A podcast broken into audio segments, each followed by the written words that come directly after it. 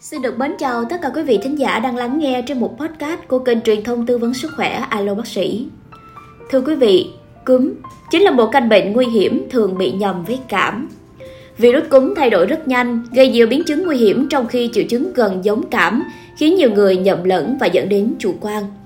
Phó giáo sư tiến sĩ bác sĩ Cao Hữu Nghĩa là giảng viên trung tâm đào tạo Viện Pasteur Thành phố Hồ Chí Minh tại tọa đàm cúm mùa và tầm quan trọng của việc tiêm ngừa cúm trong bối cảnh Covid-19 ngày 17 tháng 2 cho rằng ai cũng có thể nhiễm cúm và biến chứng do cúm mùa có thể gặp ở bất kỳ độ tuổi nào.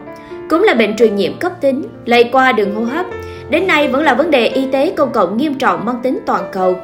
Ở các nước vùng ôn đới, cúm mùa thường xảy ra vào mùa đông xuân, ở các nước vùng nhiệt đới như Việt Nam, cúm mùa quanh năm. Tổ chức Y tế Thế giới ghi nhận hàng năm có khoảng 1 tỷ ca cúm mùa, trong đó 3 đến 5 triệu ca bệnh nặng. Cúm mùa là một trong những nguyên nhân gây tử vong cao nhất thế giới, lên đến 650.000 ca tử vong mỗi năm, tương đương mỗi phút có một người tử vong do cúm. Số nhập viện và tử vong do cúm chủ yếu ở nhóm nguy cơ cao, bao gồm người trên 65 tuổi, người có bệnh lý nền mãn tính như tim mạch, hen, bệnh phổi, tắc nghẽn mãn tính, COPD, đái tháo đường, phụ nữ mang thai và trẻ em dưới 5 tuổi. Theo bác sĩ Nghĩa, cúm mùa có thể gây viêm phổi, viêm tai giữa, viêm cơ tim, làm trầm trọng hơn bệnh lý đang có ở trẻ em. Bệnh góp phần làm suy giảm chức năng hoặc khiến cho người lớn tuổi không thể hồi phục như bình thường. Bệnh cũng có thể thúc đẩy và châm ngòi các đợt nhồi máu cơ tim, tai biến mạch máu não ở bệnh nhân sơ vữa động mạch, tăng gấp 10 lần nguy cơ nhồi máu cơ tim ở người sức khỏe bình thường và tăng gấp 8 lần nguy cơ đột quỵ. Theo bác sĩ Bạch Thị Chính, giám đốc y khoa hệ thống trung tâm tiêm chủng VNVC, nhiều người nhầm lẫn gọi chung là bệnh cảm cúm mà không phân biệt cảm hay cúm. Trong khi đây là hai bệnh khác nhau, cả hai bệnh có một số triệu chứng tương tự như chảy mũi, nghẹt mũi, ho, đau họng.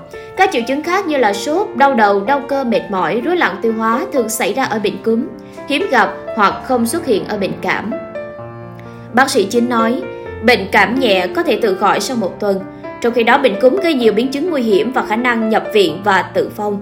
Triệu chứng tên gọi tương đồng nên nhiều người cho rằng bệnh cúm thường nhẹ dẫn đến chủ quan, không chú ý phòng bệnh, trong khi đó cúm đã có vaccine phòng ngừa.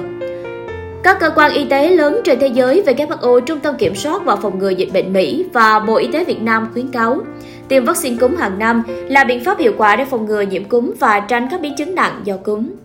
Theo bác sĩ chính thì đặc trưng của virus cúm là thay đổi rất nhanh, gồm nhiều tuyếp A, B, C để bảo đảm sự tương thích giữa chủng virus cúm thành phần vaccine và chủng virus cúm lưu hành trong thực tế. Vaccine được nhà sản xuất cập nhật hàng năm dựa trên khuyến cáo về công thức của WHO từ kết quả xác định biến chủng ở những phòng xét nghiệm thế giới. Do đó cần thiết tiêm vaccine ngừa cúm hàng năm. Việt Nam cũng đang sử dụng vaccine cúm mùa tam giá. Ba chủng chứa kháng nguyên của hai phân tiếp virus cúm A và một trong hai dòng virus cúm B và vaccine cúm mùa tứ giá. Theo các chuyên gia, virus cúm B rất khó dự báo chính xác nên vaccine cúm mùa tứ giá có thể bảo vệ rộng hơn đối với các dòng virus cúm B so với vaccine cúm mùa tam giá. WHO cho rằng trong bối cảnh đại dịch COVID-19 đang nhiều diễn biến phức tạp như hiện nay thì tiêm phòng cúm hàng năm rất quan trọng để đảm bảo khả năng miễn dịch của quần thể, giảm nguy cơ đồng nhiễm cúm và COVID-19. Ngoài ra, tiêm ngừa cúm cũng giảm nguy cơ nhập viện do cúm, hạn chế quá tải hệ thống y tế vốn đang chịu nhiều áp lực do COVID-19, giảm số ca tử vong do bệnh truyền nhiễm, trong đó có cả cúm và COVID-19.